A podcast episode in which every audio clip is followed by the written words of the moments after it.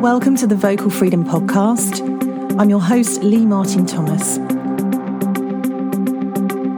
Join me and my guest speakers as we discuss their journey with their voice and how they use it to support their passions and professions in media, education, and the performing arts.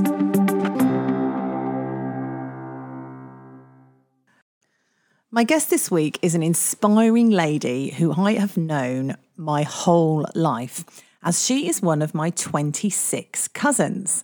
Karen Parker is here to rock us with her wisdom and insight and tell us about her terrific job working to support families and help give them the tools they need to be better parents.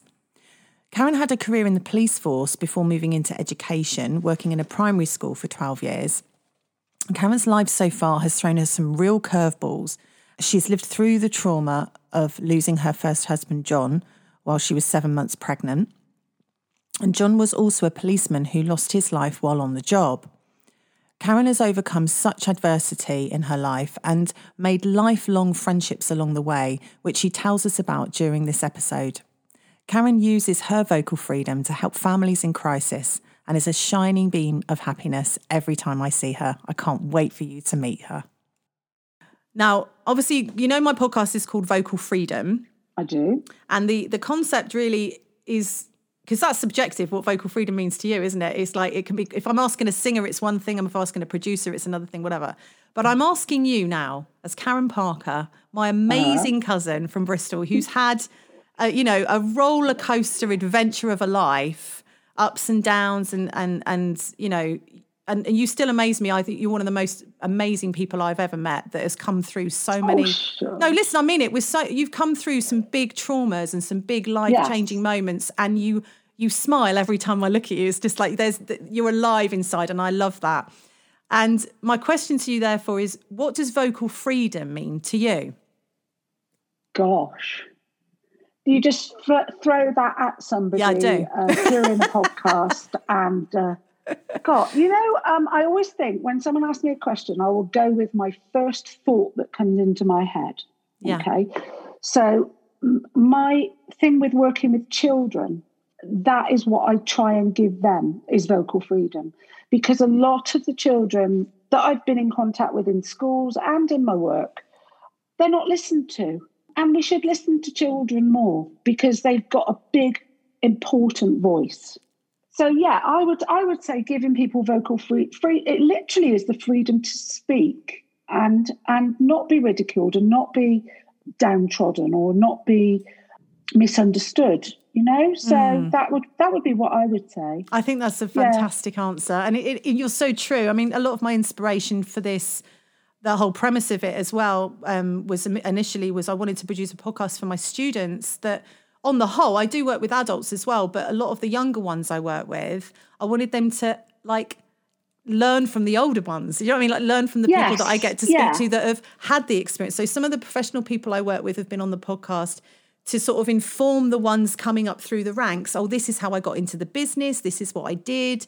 Uh, this is my journey. And and actually what i've learned along the way because we're sort of nearly 40 episodes in now is everybody's journey is completely unique that there's never a straight line to success. You you have to kind of go round the houses, and that's what life is like, and that's why it's so interesting, right? I mean, yeah, it would yeah. be boring. I, I agree. Uh, I would not want my my life's journey to be on the M5 going up north and back down again. You know, I want to go all around the country roads and in the villages and out and in and out and uh, yeah. uh, through floods, through floods, and yeah.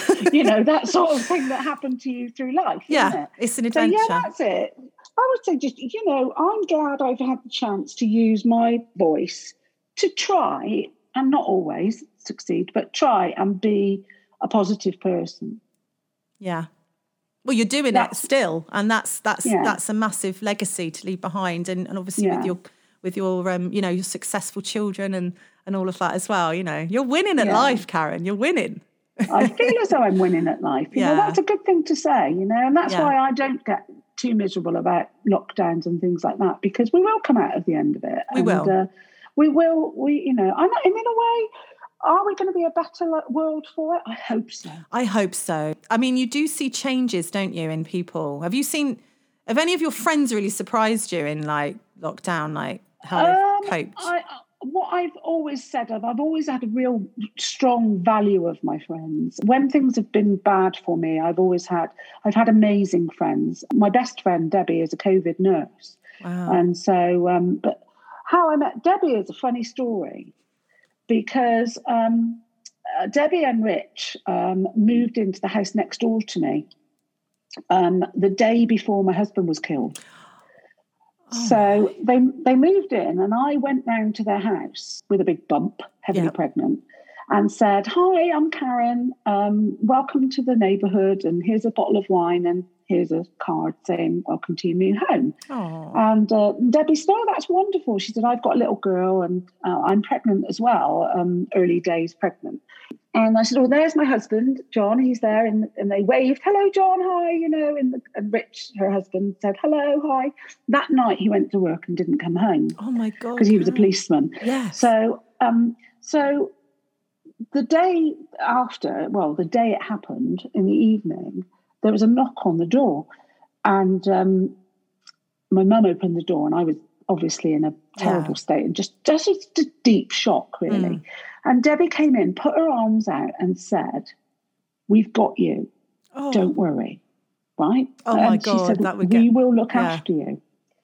And we are now 36 years later, and she's the best friend in the world. Oh, I we, love we, we just we just get on so well. And all our families have brought, been brought up together. The, yeah. Our girls are like sisters almost sometimes, you know, and that is a true friend, isn't it? Yeah. Somebody who who had no reason to do that, mm. but but just embraced me into her family.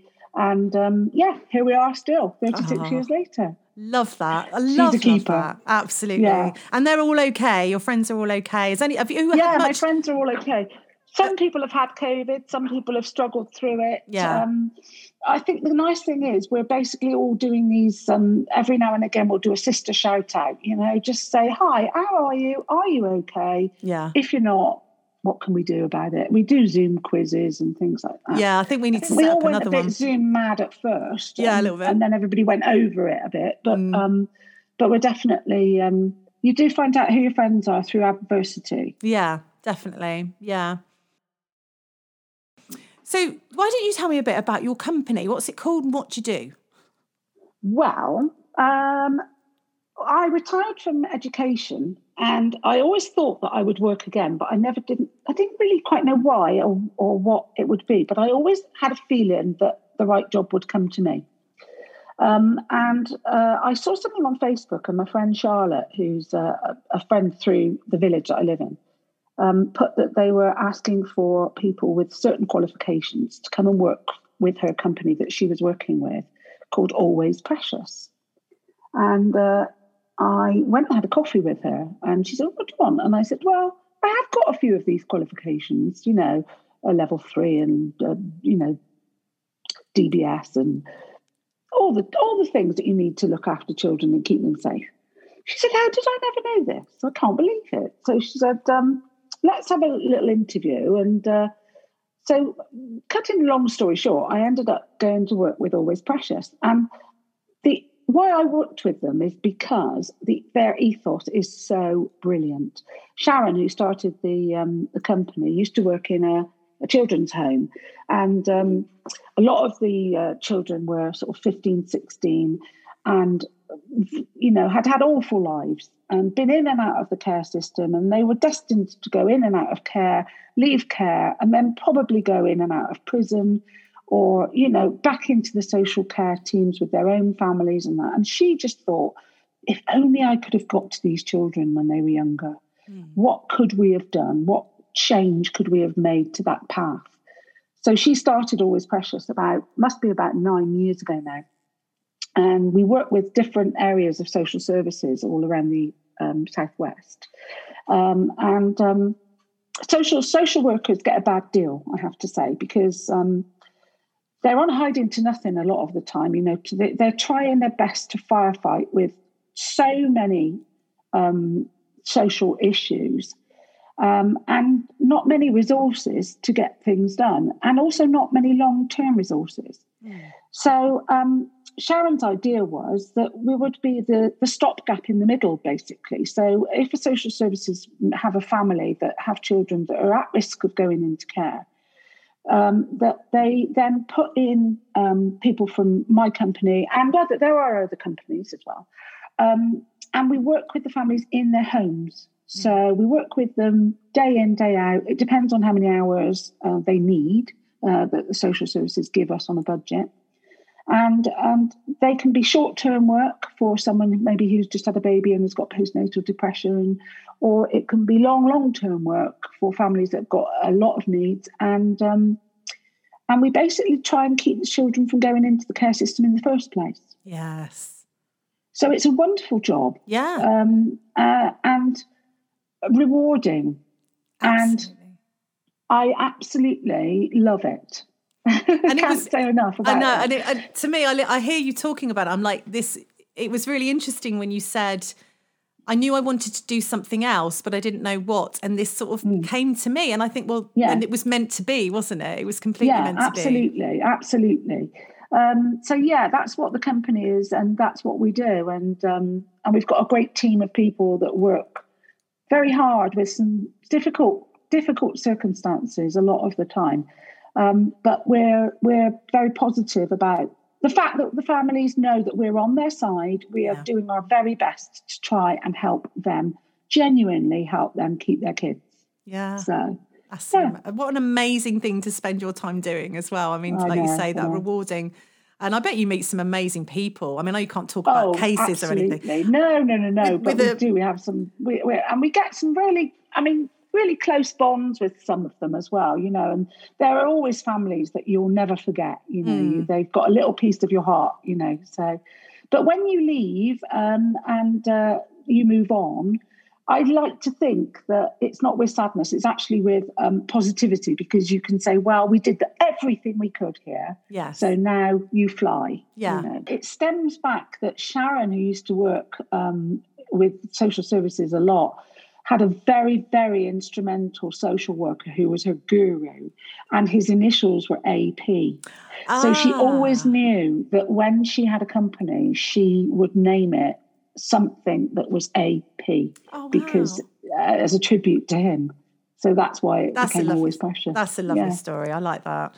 We do do private work because okay. sometimes, um, particularly with families that have got new babies in the house mm-hmm. and are really struggling, um, we we can do um, private work with people with postnatal depression, with anxiety, with people who are just really struggling yeah. um, with bonding and things like that. And it just might need a bit of TLC and help and just someone to say you're doing the right things. Yeah, absolutely. And you're right, because yeah. like you're saying, a lot of these families that find themselves in these situations, if they haven't had that positive role model from their yeah. own parents or grandparents or anything, it's really difficult to turn yeah, on I mean, these, we, you know, we, without... we grew up in quite a big family, didn't we? Yeah, We've absolutely. All, you know, uh, m- our mums were, you know, one of family of eight. So there's cousins and babies and bits and bobs all around our life. Yeah. But if you've grown up with, as a single child, for example, with parents who are a bit older, what experience have you actually got of babies? Yeah, None. no. You know, there's there's no rule book, is there? You know, you just have to get on with it. But some people really struggle. Yeah. And that's not a bad thing. It's not a fault mm. at all. No, it's absolutely. just if you know, I always say to the people, the, the children I work with, you know, um, when you go to school, you can't read, and we wouldn't expect you to be able to read when you start school, and that's what school's for. It teaches you to read, and so we just teach you other things.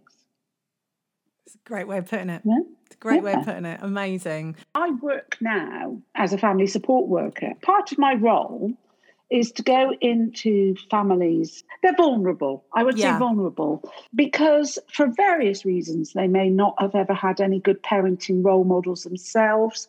They may have additional needs. They may have children with additional needs. So there's all sorts of reasons why my company um, go in and work with families.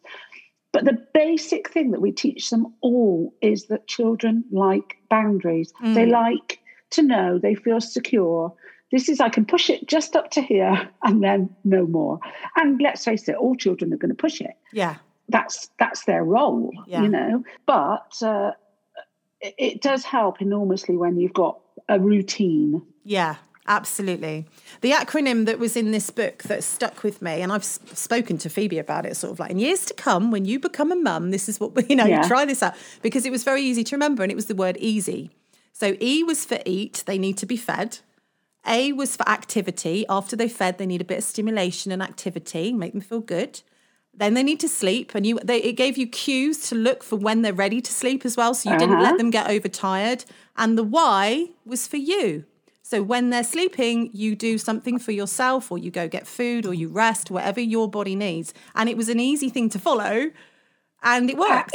Yeah, it was it worked. It was just it was it was baby focused but at the same time you knew that your time was coming. So it i never suffered with postnatal depression or any of those difficult times because i, I loved being a new mum. I absolutely Yeah, loved it. I loved my babies when they were i love them now but you know that that nurturing and teaching them how to read and learn how- you know all i loved all that and i bet you loved Yeah, that when you were TA as well weren't you because you were working with younger kids weren't you yeah, yeah. I mean, I worked in a in a school for um, twelve years. Um, Hmm. I got really, I, I don't know. It's quite funny, really, because if you think about it, my situation with my oldest daughter. oh my um, goodness yeah Yeah. So I I was widowed. Um, my husband died in a car accident, and um, I was about seven months pregnant with my first daughter. She's called Hannah, and she's thirty five now. wow Um, and um, so my experience of having a newborn baby is a blur because Yeah. I was on my own. I think my mum came and stayed with me for two weeks. And uh, I remember waving her off down the street, and she must have been terrified to leave me because I was only about 21 Oh myself, wow! you know. Gosh, I didn't realise So- you were that young. Yeah, yeah. And um, she she went off down the street, and she must have been breaking her heart, really, thinking. And I remember thinking, "Thank God she's gone. I can, I can get on with my life now," you know. Just, we won't let her hear this bit. We'll trim this out. The no, podcast. it's fine. Yeah. But, I, but she was amazing. She was an amazing help to me. Yeah. But you know, you do have to get on and crack on and do it yourself. You know. Yeah, absolutely. So yeah, but I still look back and on all those times. I remember watching Live Aid with Hannah when she was three months old. Oh wow! and um, sitting in front of the television all day with a three month old and just watching all of Live Aid and Love it. thinking, wow, you know, I'm always going to remember this. Yeah, And I always have. So even when times are tough, I didn't get postnatal depression. Now, I should have been probably a candidate yeah. You'd think so. for getting it. but this is. I Uh, think it comes back to our blood type. We are B positive. We are B positive people. So I. d- I mean, it's not. It's not to say I've never suffered with depression. No, I have too. I have too, but but I sort of feel like as people, maybe we are just more resilient.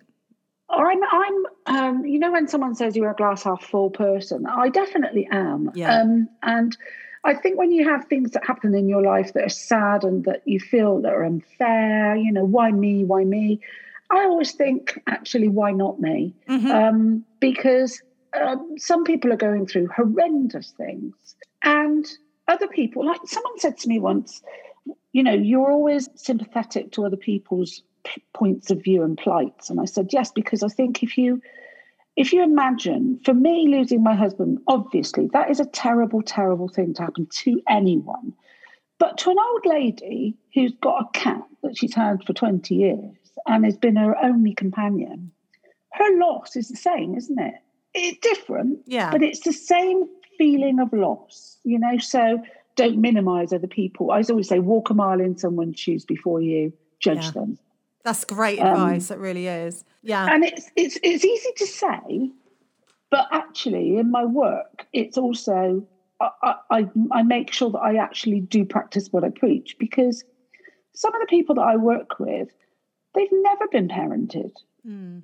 You know, they've grown up in a care system that shifts them from pillar to post, and then they have a baby because I can see why, because they want someone to love and someone to be there for them, and uh, you know, all the things that you can understand why a, a person would have a baby in those situations. But then they find out that actually being a parent is really hard work Yeah, absolutely. and they've had no moral compass or emotional compass or anything to learn how to navigate through that. Mm. So that's what my company what does. do. Yeah. That's fantastic. Yeah. It's like, I mean, I, in my mind, I'm like, you must just be like a really lovely auntie to all these people. Do you know what I mean? Yeah, Like- you know what? I always, um, I a social worker said to me the other day, one of the families that I was working with, he said, "What do you think of Karen?" And she said, "She's a friend." And I thought, God, I thought that's going to be a problem because they don't like the feeling that you're friends Yeah. with them. And she said, "But she's a professional." Oh, good. Yeah. So Professional like, friend. well, a professional friend. I could get a T-shirt with that on. That's I actually quite good, isn't it? Professional friend. I quite like that. Yeah. You should. That actually, you can imagine that on your front. I'm a professional friend. I, I think I might get it on my my um, business badge. You know, Yes. Karen Parker, professional, professional friend. friends you know so i guess i mean you you bring your years of experience and you know training i mean so i'd love to ask you a bit more about your career in the police because obviously i knew Yeah. that that you, i'm thinking to myself well you grew up with your dad in the force and i know did. from being you know i know from when i was little when he was on the telly i was like there's my uncle malcolm you know like around the playground so this was your real you know your dad's on the telly and stuff and I'm like, you went into the police as well. So did it? Was that a natural progression? Was was he encouraging for you to Do go you know into what? it? I think um, I think uh, my dad was my absolute rock. He was such an interesting man. You know, his his life when when mum and dad used to have dinner parties in the sort of seventies. yeah. It was all very posh. Oh, I'd know, love to hear to have a Black Forest Gateau. Oh, of course. like that, you know. Prawn cocktail. cocktail, Yeah. yeah. Brown bread in And it- triangles. and and um and definitely Blue Nun wine. I Oh, remember wow. that. Blue Nun. Yeah, I'm pretty sure I've seen some of that in my mum in my mum's cabinet as well at some point. Yeah. Um, and uh, and then my dad used to talk about his job, and I used to sneak downstairs and sit outside the lounge door and listen to my dad talking about cases that he'd been involved in. He was a detective, and I just thought that I want that. I want to be a part of that. That that fascinates me, and I think basically it also appeals to my nosy nature. you know. So, so, so I can get so it's like having a uniform to get right in there and find out what's Yeah. going on. That's I mean, you're actually making it sound really appealing now. I'm like, that would appeal to You my nature was, too. A, and I've, I've always been a people person. So I've always wanted to do, be in a job that involved not doing the same thing day in, day out. yes. And, uh, and it, it was the perfect job for me. I absolutely loved it. And, um, and so, yes, I think it's inevitable. I never, you know, I remember being about 13 and then saying uh, the uh, careers advice evening, what Yeah. do you want to do? And I said, well, I'm going to go into the police. And they said, well what, what if you can't? And I said, well, well no, that doesn't, that, that's not happening. I, I'm going into the police. Yeah. And what exams do I have to take to make sure I get in the police? And they basically said, you know, maths and English, it's pretty Yeah. much. And I never varied from that. I always wanted that. I never wanted to do anything else. And then I left the police and I didn't want to. And that was a really tough time for me because yeah. I um, injured my back um, quite seriously in a fight with a, a person who was high on drugs Oh God. and um, I had to leave the police, and um, and that was when I went into my most down depression time because I'd just lost my dad the year before, Oh. and he died of cancer at fifty nine. Mm. And then the year after, I left the police and I was pensioned out of the police, which I, I'd always anticipated staying in until I'd done 30 years. yeah. And without my dad, I think that was the that was the time when all the things that had happened to me in my past sort of came tumbling down. And I did have about a year where I was, you know, really depressed. Yeah. Um, but then I, I thought, you know, what can I do and how can I change this? And um, I'd remarried, and then I got pregnant with Joe, my son, who's now 22, and um, and he sort of, well, you have to get on when you've got a baby, don't you? You Yeah. know, but actually, I really enjoyed that time with Joe because when Hannah and uh, Rachel, my middle daughter, were young, I worked full time, shifts, police work. You know, there was no part time work or anything like that in those days. There was nothing. You either did the whole job or not. Yeah. And that must Um, that must have been pretty tough to work around being a mum as well. I mean, goodness. It, wa- do you know, I look back, Lee, and I think, how did I do it? Yeah. I have no idea. I, think, I can only say that it, youth and blissful ignorance are. well, and also, I mean, it sounds very much to me as if the police was your, like, very much your identity and your purpose was sort of wrapped into that job. So yeah, I can completely yeah. understand why, when that was sort of taken away for medical reasons, that that you kind of lost yourself for a little while. But I love the comeback. So you know, the comeback story um, well, yeah, because then after? what happened was I started. Joe started school. I had three, uh, four years with Joe at home, and that was the first time that I'd been a stay-at-home mum, and I was determined to do that because I really wanted to. I did go to college in the middle of that because I thought my brain was going to go to mush. So I did a psychology um, GCSE and A level.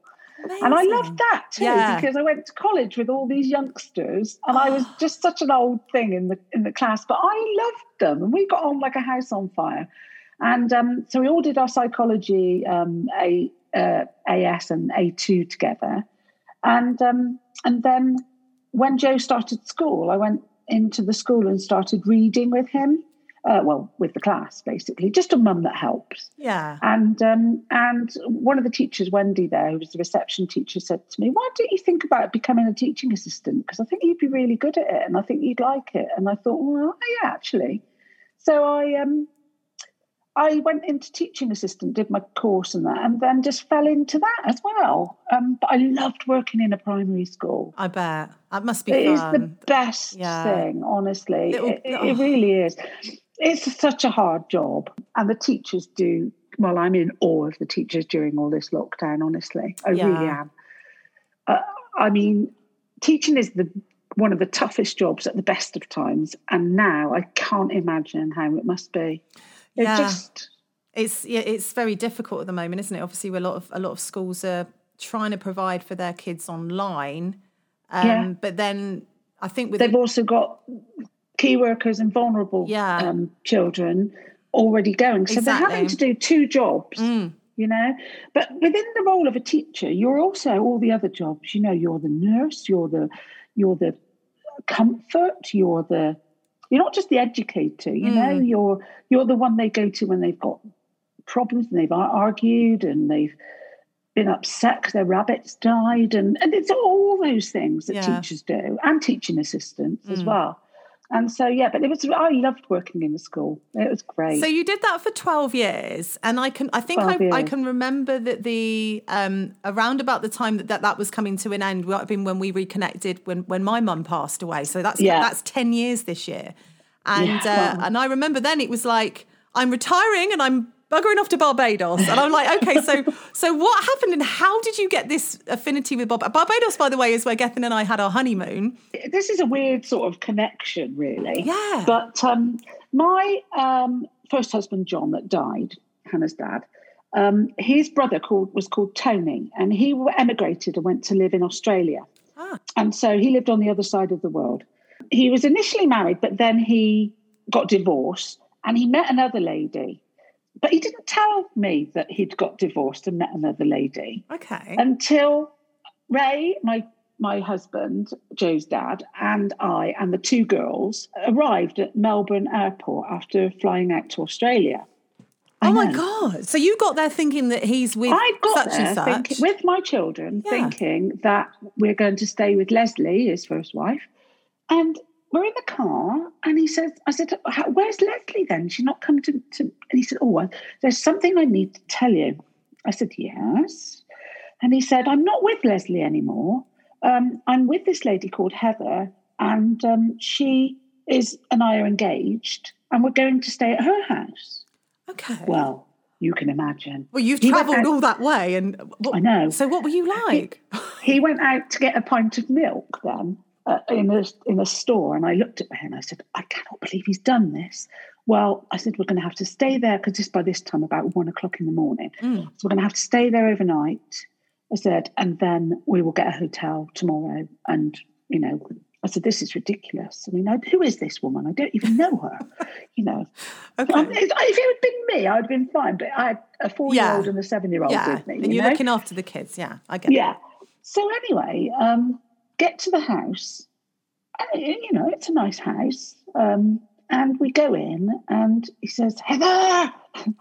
and she comes out in a floral, I'll never forget it, a floral pajamas. Her hair looks like it's a parakeet. It's all sticking up all over the place. And to be fair, it still does. Okay. Um, and he said, Heather, this is Karen and Ray. And she said, Tony, get the beers out. Ah. And I thought, oh, Oh, I think I actually. might quite like her. yeah. anyway, we are now nearly 30 years later. Okay. And um, and we are still the best of friends. Oh. And her and Tony aren't together anymore. But when she left Australia, when she retired, because she's 10 years older than me, she retired to Barbados. Ah, there it is. And so there is my. I always still, we, I still call her my sister-in-law, even Yeah. though technically we're really not.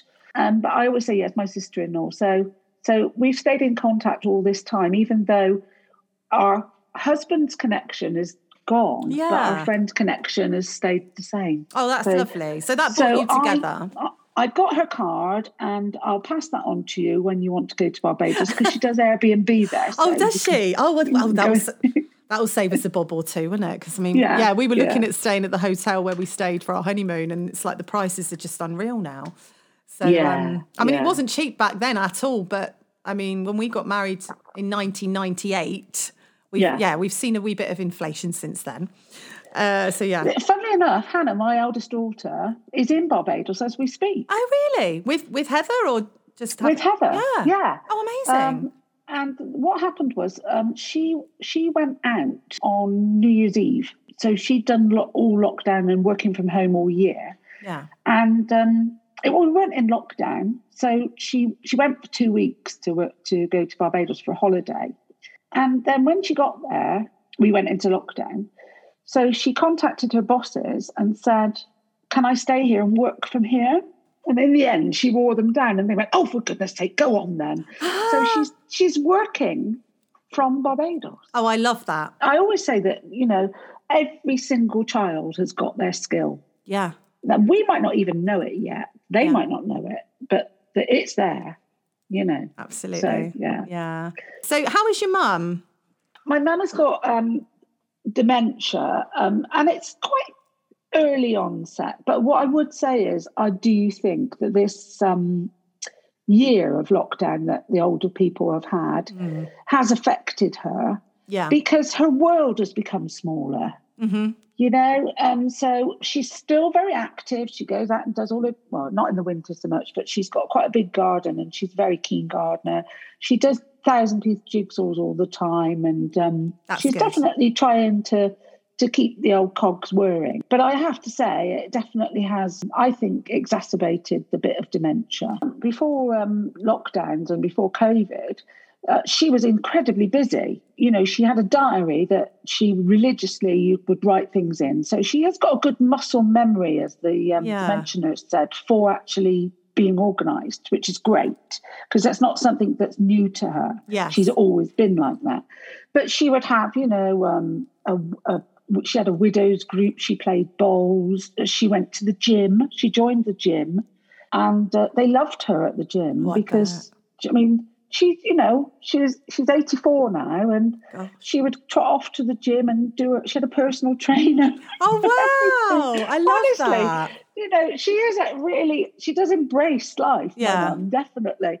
But um, but uh, like I say, now she she's in on her own. Oh, I bought her for her birthday in November, one of the Facebook portal things, so that um, it's basically like a tablet.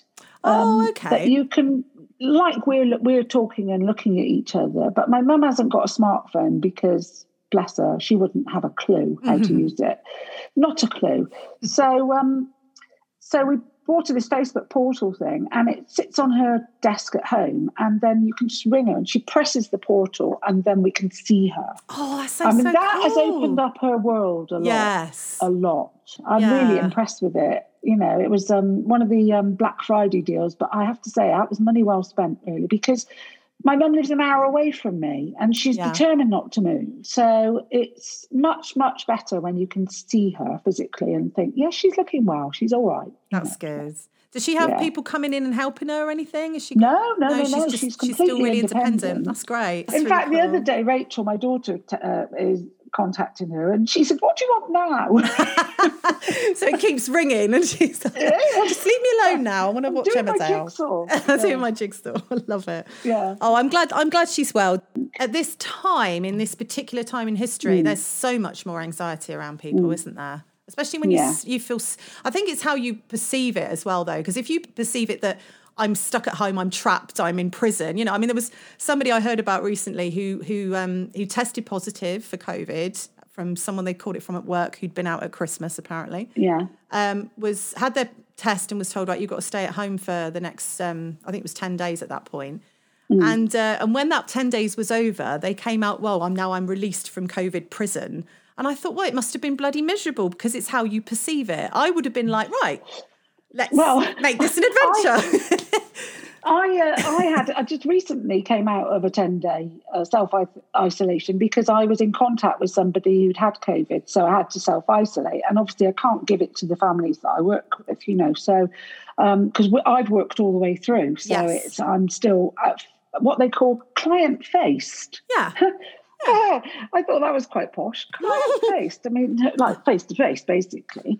Um, and I've worn PPE equipment all the way through working and that, so that's fine. But um, so I had ten days where I didn't go out, and to be honest, I caught up on a few Netflix. Yeah, I mean- I mean, I, I, you know, I had a few bars of chocolate. I think that is, and, I, um, yeah. See, for me, if I, I mean, because I mean, we we have been to some extent isolating since March because of Gethin, but Yeah. I think you can let it drive you nuts and make you more anxious. It, I think part of that is how much you let it in.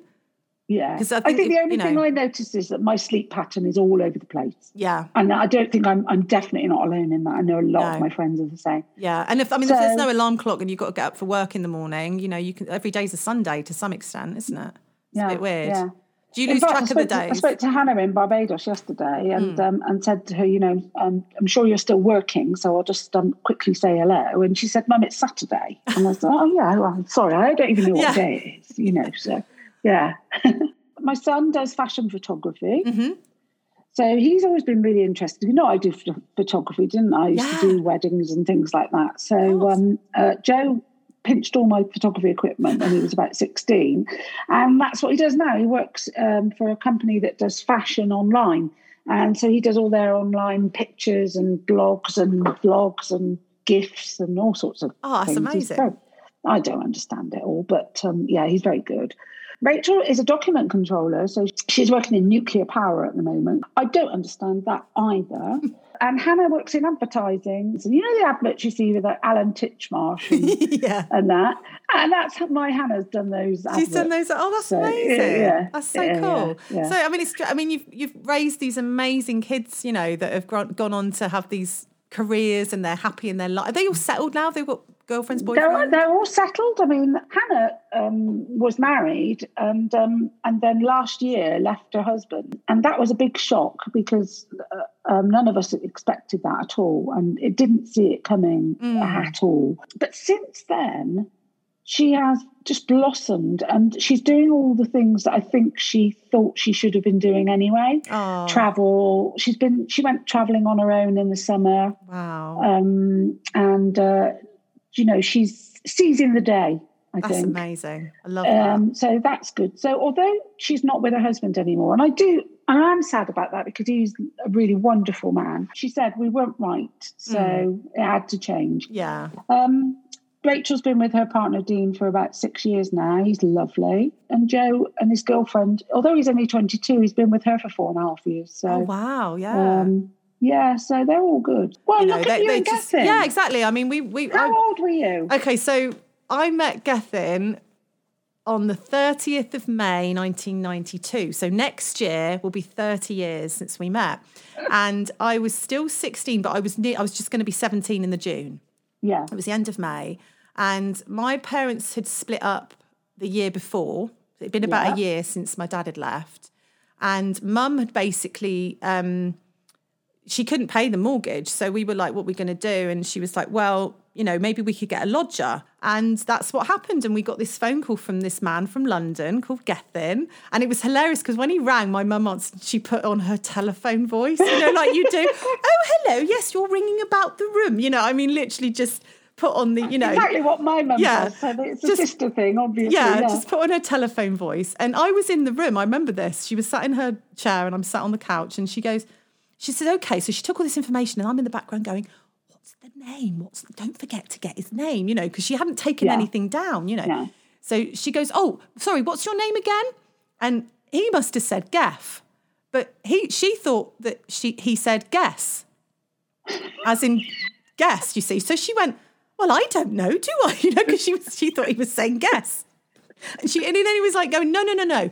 It's actually Gethin. And then he, he spelled it. He spelled it G E T H I N. That's how you spell Gethin. Yeah. She wrote down G E S S I N, right? Guessing. Right. So when he when he was coming the next day or a couple of days later, I think it was, to view the room with his mum, with Alma, and they'd driven all the way down from North London. All his stuff was in the back. So what he'd said was he said, Well, I'm coming down, I'm looking at two rooms. Um, your one and another one in Salisbury. So is it all right if, if I bring all my stuff and we do pick your room, can I move in on Saturday? And she went, Yeah, that's absolutely fine. Well, she was delighted just to get a phone call, you know. So he came down with all his stuff and she said to me, Right, he's coming a Saturday morning at 10. So I want you to get up out of bed early. Now, you better in mind, I'm a teenager, I'm 16, and I normally sleep Saturday mornings. Yeah. So she goes, Right, you've got to get up early enough that you've got to have a shower, do your hair nice, do your makeup, and I want you to open the door to him so that he sees you and you're all lovely. And then I want you to leave. Show him in, call me, and then when I'm dealing with him, you bugger off out the back door. I was like, well, so I'm like, okay, I just do as I'm told. Okay, fine. And she and I was she's totally pimping me out, Karen. She's literally, just was- gonna she's like she's pimping me out. pimping you out She- let, let me just show you my 16 year old daughter, and then you might take the room. Literally, that's what happened. So we met on the doorstep. I go, oh yes, you've come to see the room. Welcome in, you know, welcoming in with his mummy. And then I left. And when I came back in the afternoon, he'd moved in. So, you know, I sort of came back and he was sat in the front room. And I was like, oh, hello. And then we sort of started to get to know each other and stuff. So, yeah, we met. And my mum, lovely Auntie Edna there, in the, at the end of June, so after he'd lived with us for about a month, Yeah. and she said, but because I'm not, I'm, I'm, I'm not going to be here. Um, I'm, I'm not needed here for a bit. I'm going to go stay with Auntie Lynn.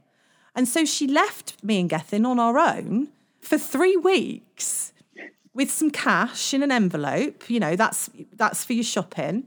And she buggered off to Auntie Lynn's up in Newcastle or in South Shields, Yeah, Newcastle. I her. remember. And they went off. She went off on the coach on the National Express, and I was left with this man in the house. and uh, and actually, what was funny looking back though is that he there was a spark, but I didn't feel it at the beginning because I just didn't. I didn't fancy him, right?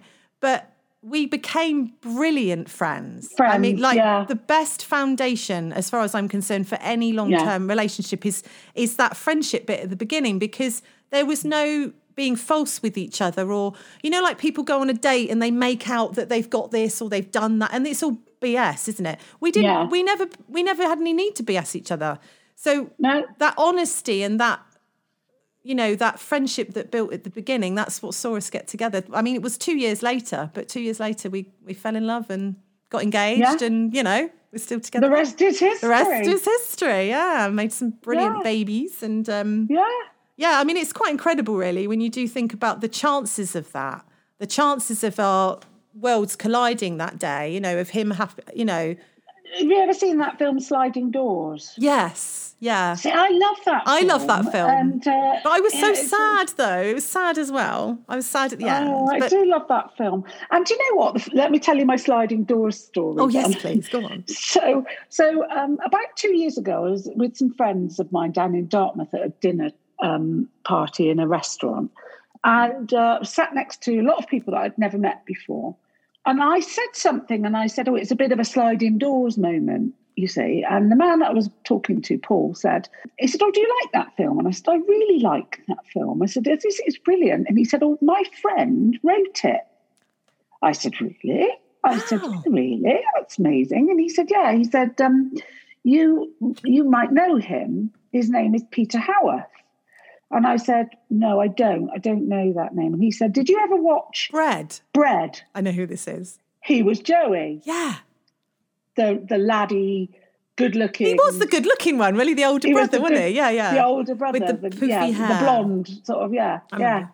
And he wrote it. Wow. So it's just weird that how you have a conversation with somebody you've never met before, and you bring up a particular thing, and then that builds a connection. yes. It's weird, isn't it? I love those it stories. is weird. I love Although those I stories. oh, I have to tell you the funniest story as well. Come on then. Um, I've got a friend who lives down in Devon, and um, during in November he um, he went to the um, memorial Remembrance Remembrance Sunday, Sunday sort of thing, basically. Oh, yeah.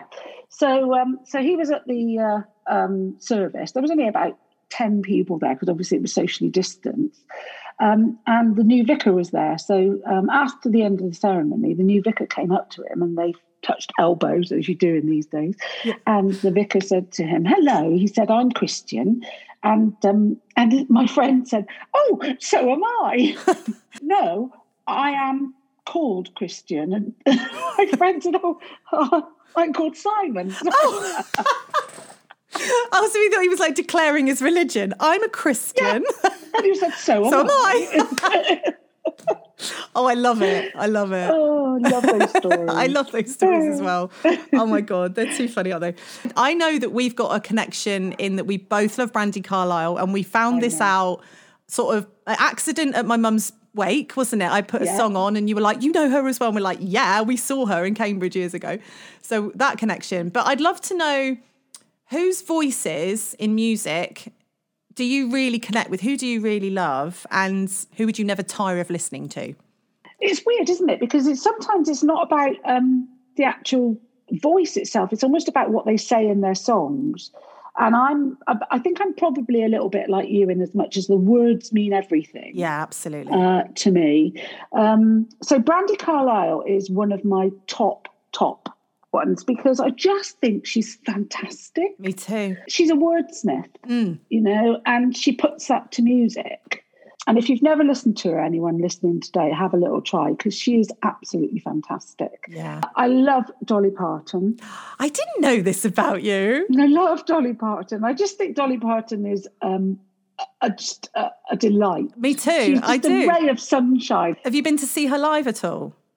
I've not been to see her Oh, live, so no, and that is a regret, really, because I should do. Because I know that a lot of my friends um, have been to see her many times, and that, you know. But I absolutely, I just think she's a joy, Yeah.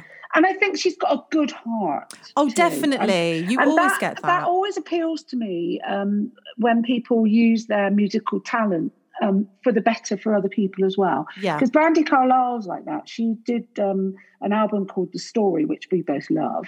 And then she did an album with lots of other different artists, including Adele, Mm. who um, who recreated the songs from the story. And she gave the proceeds to War Child. Yeah. Some, I mean, that And eh, those are the sort of heart yeah, blossoming moments in life, aren't they? I think when you when when you get that person, um, like you say, creating something that fe- like feeds back into yeah. The and they're not doing it you know. because they have to. not at all They're doing it because they want because they want to. you know? Yeah. Yeah, yeah. Um, I- I just think this world's got a lot of time for people that are nice. I know? agree. Um, I miss Freddie Mercury. Oh yeah.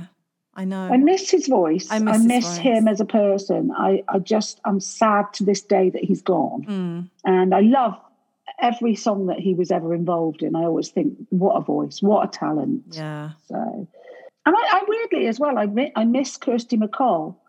But when I was little, and I remember seeing you at one family thing or something, I thought you looked a lot like Kirsty MacColl. Really? Yeah. it sounded like You her. reminded me Um, of her. That's so funny. Like in the years of like New England when that was out, Yes, I was little. Yeah, exactly. So I can imagine that you, yeah. So, yeah, yeah. So I don't think it was the the gingery hair at the time. Obviously, mine's now natural blonde, but um, uh, but yeah, I do miss her, and I just think she was a talent that um, would have gone on to be more and more and more. yeah, and it's know, just, I mean, such a tragic loss. Absolutely. Yeah, yeah, Mm. yeah. Storytelling in music has always been what's pulled me in. So it's easy in Yeah. theatre. I love sitting through a show, being taken on that journey, you know, Well, you- looking in that You- world. I you remember know. you saying, "I can't believe I'm so excited. We've got tickets to Hamilton." Oh, God, yeah. Um, and I was, on earth is she on about? I have no idea what that is, never heard of it. um, they had it on Disney Channel, didn't they? Yeah. And um, I went up to um, no, it wasn't wasn't this Christmas. No, it must have been lockdown. Must must have been before Christmas because it was in the summer. Yeah. Um, and I watched it, and at the start of it, I thought, mm, Yeah. not sure. I'm not sure. By the end of it, I was absolutely hooked. Yeah. The weird thing is, a lot of I- I'm a bit funny sometimes because um, when people are when there's something that's um, everyone's reading. I remember when everyone was reading The Girl with the Dragon Tattoo Mm-hmm. trilogy, and I remember thinking, well, I'm not going to read it then because everybody's reading it, so I'll just be me and be awkward. And then when I did read it, I absolutely loved those books. I Yeah. thought they were fantastic. The last lockdown, I walked 10,000 steps every day That's amazing. made myself do it. Yeah. And this one, I just got all my motivation's gone out of the window. Yeah. All my get up and go has gone. I say that. You All my? I say that sometimes. I say, "All my get up and go has got up and gone." Yeah. It's like, Yeah. yeah, and I do. I have times like that. I can relate to that. Um, for me, it, I think I can get it. And I maybe, I mean, maybe you think about the conditions. You got back last time we were in lockdown. You'd been in Barbados. The weather was starting to get more spring-like, going into nicer Yeah. weather. We're now in this lockdown when it's cold and wet. And you said you've got snow today. Yeah, it's snowing. Um, I'm in Bristol, and uh, well, just on just between Bristol and Bath, and it's snowing. But it's not. Now, this is a question. What do you call it when the snow lays on the ground in Wiltshire? Oh, um, Has the snow what? settled. Oh, settled, right, okay. Because there's different ways all around the country for people to say what the snow does. Oh, in okay. the, in the southwest, we all say it's pitched. Oh, P I T C H E D. yeah. And um, I thought everybody said that. so I said to my friend from Yorkshire, I said, Oh, it's pitching. And uh, he Like said, what? What are you talking about, woman? It's not what's pitching. And I said, The snow, it's on the ground and it's staying there. And he said, That's sticking. Sticking. said, Oh. Sticking? That's ridiculous. It's not sticking. Oh no! See, we'd say settling where I where I grew up. Yeah. With you know. And then other, other people say laying Oh, yeah, um, and all different things. But apparently, it is a purely West Country sort of Somerset ish Yeah. Anglo Saxon saying pitched. for pitch. wow. Yeah, Yeah. I've never heard it before. Never heard that before. Isn't that funny? Yeah. I wonder. So what did your pitching. What, but did you did you grow up with your mum saying that though? Is that like through the family? Because I'm No, thinking. do you know, I can't even remember. I yeah, think that, you have to ask your mum that It's, it's probably from school, you know. Yeah, probably. I think that, you know, you probably pick up a lot of your um, vocabulary from your school friends, don't you? Did you A go to school like- in Bristol?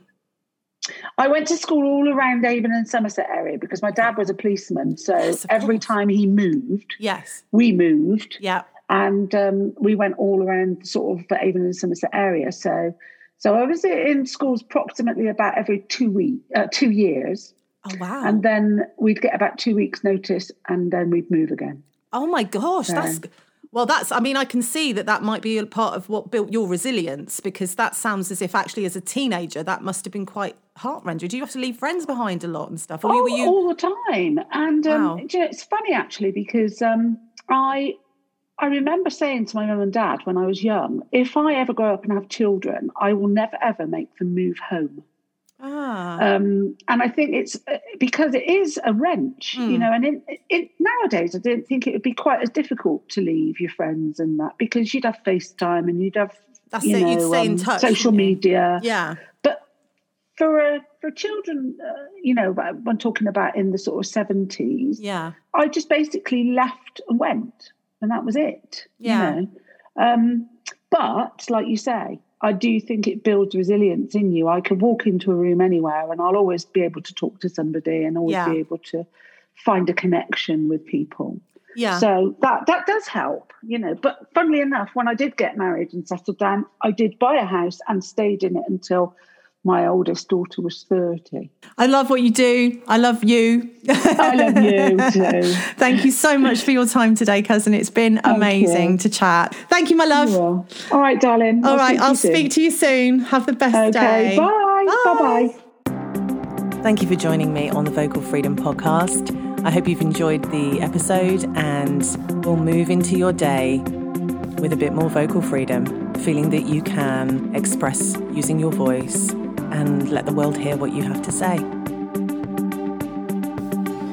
Visit colchestervoiceacademy.com forward slash podcast. Sign up to be kept informed as new episodes are published and consider joining our online community. Membership to this will allow you to post questions to our guests link you to show notes, social media links, and entitle you to exclusive offers from our guests. See you next time.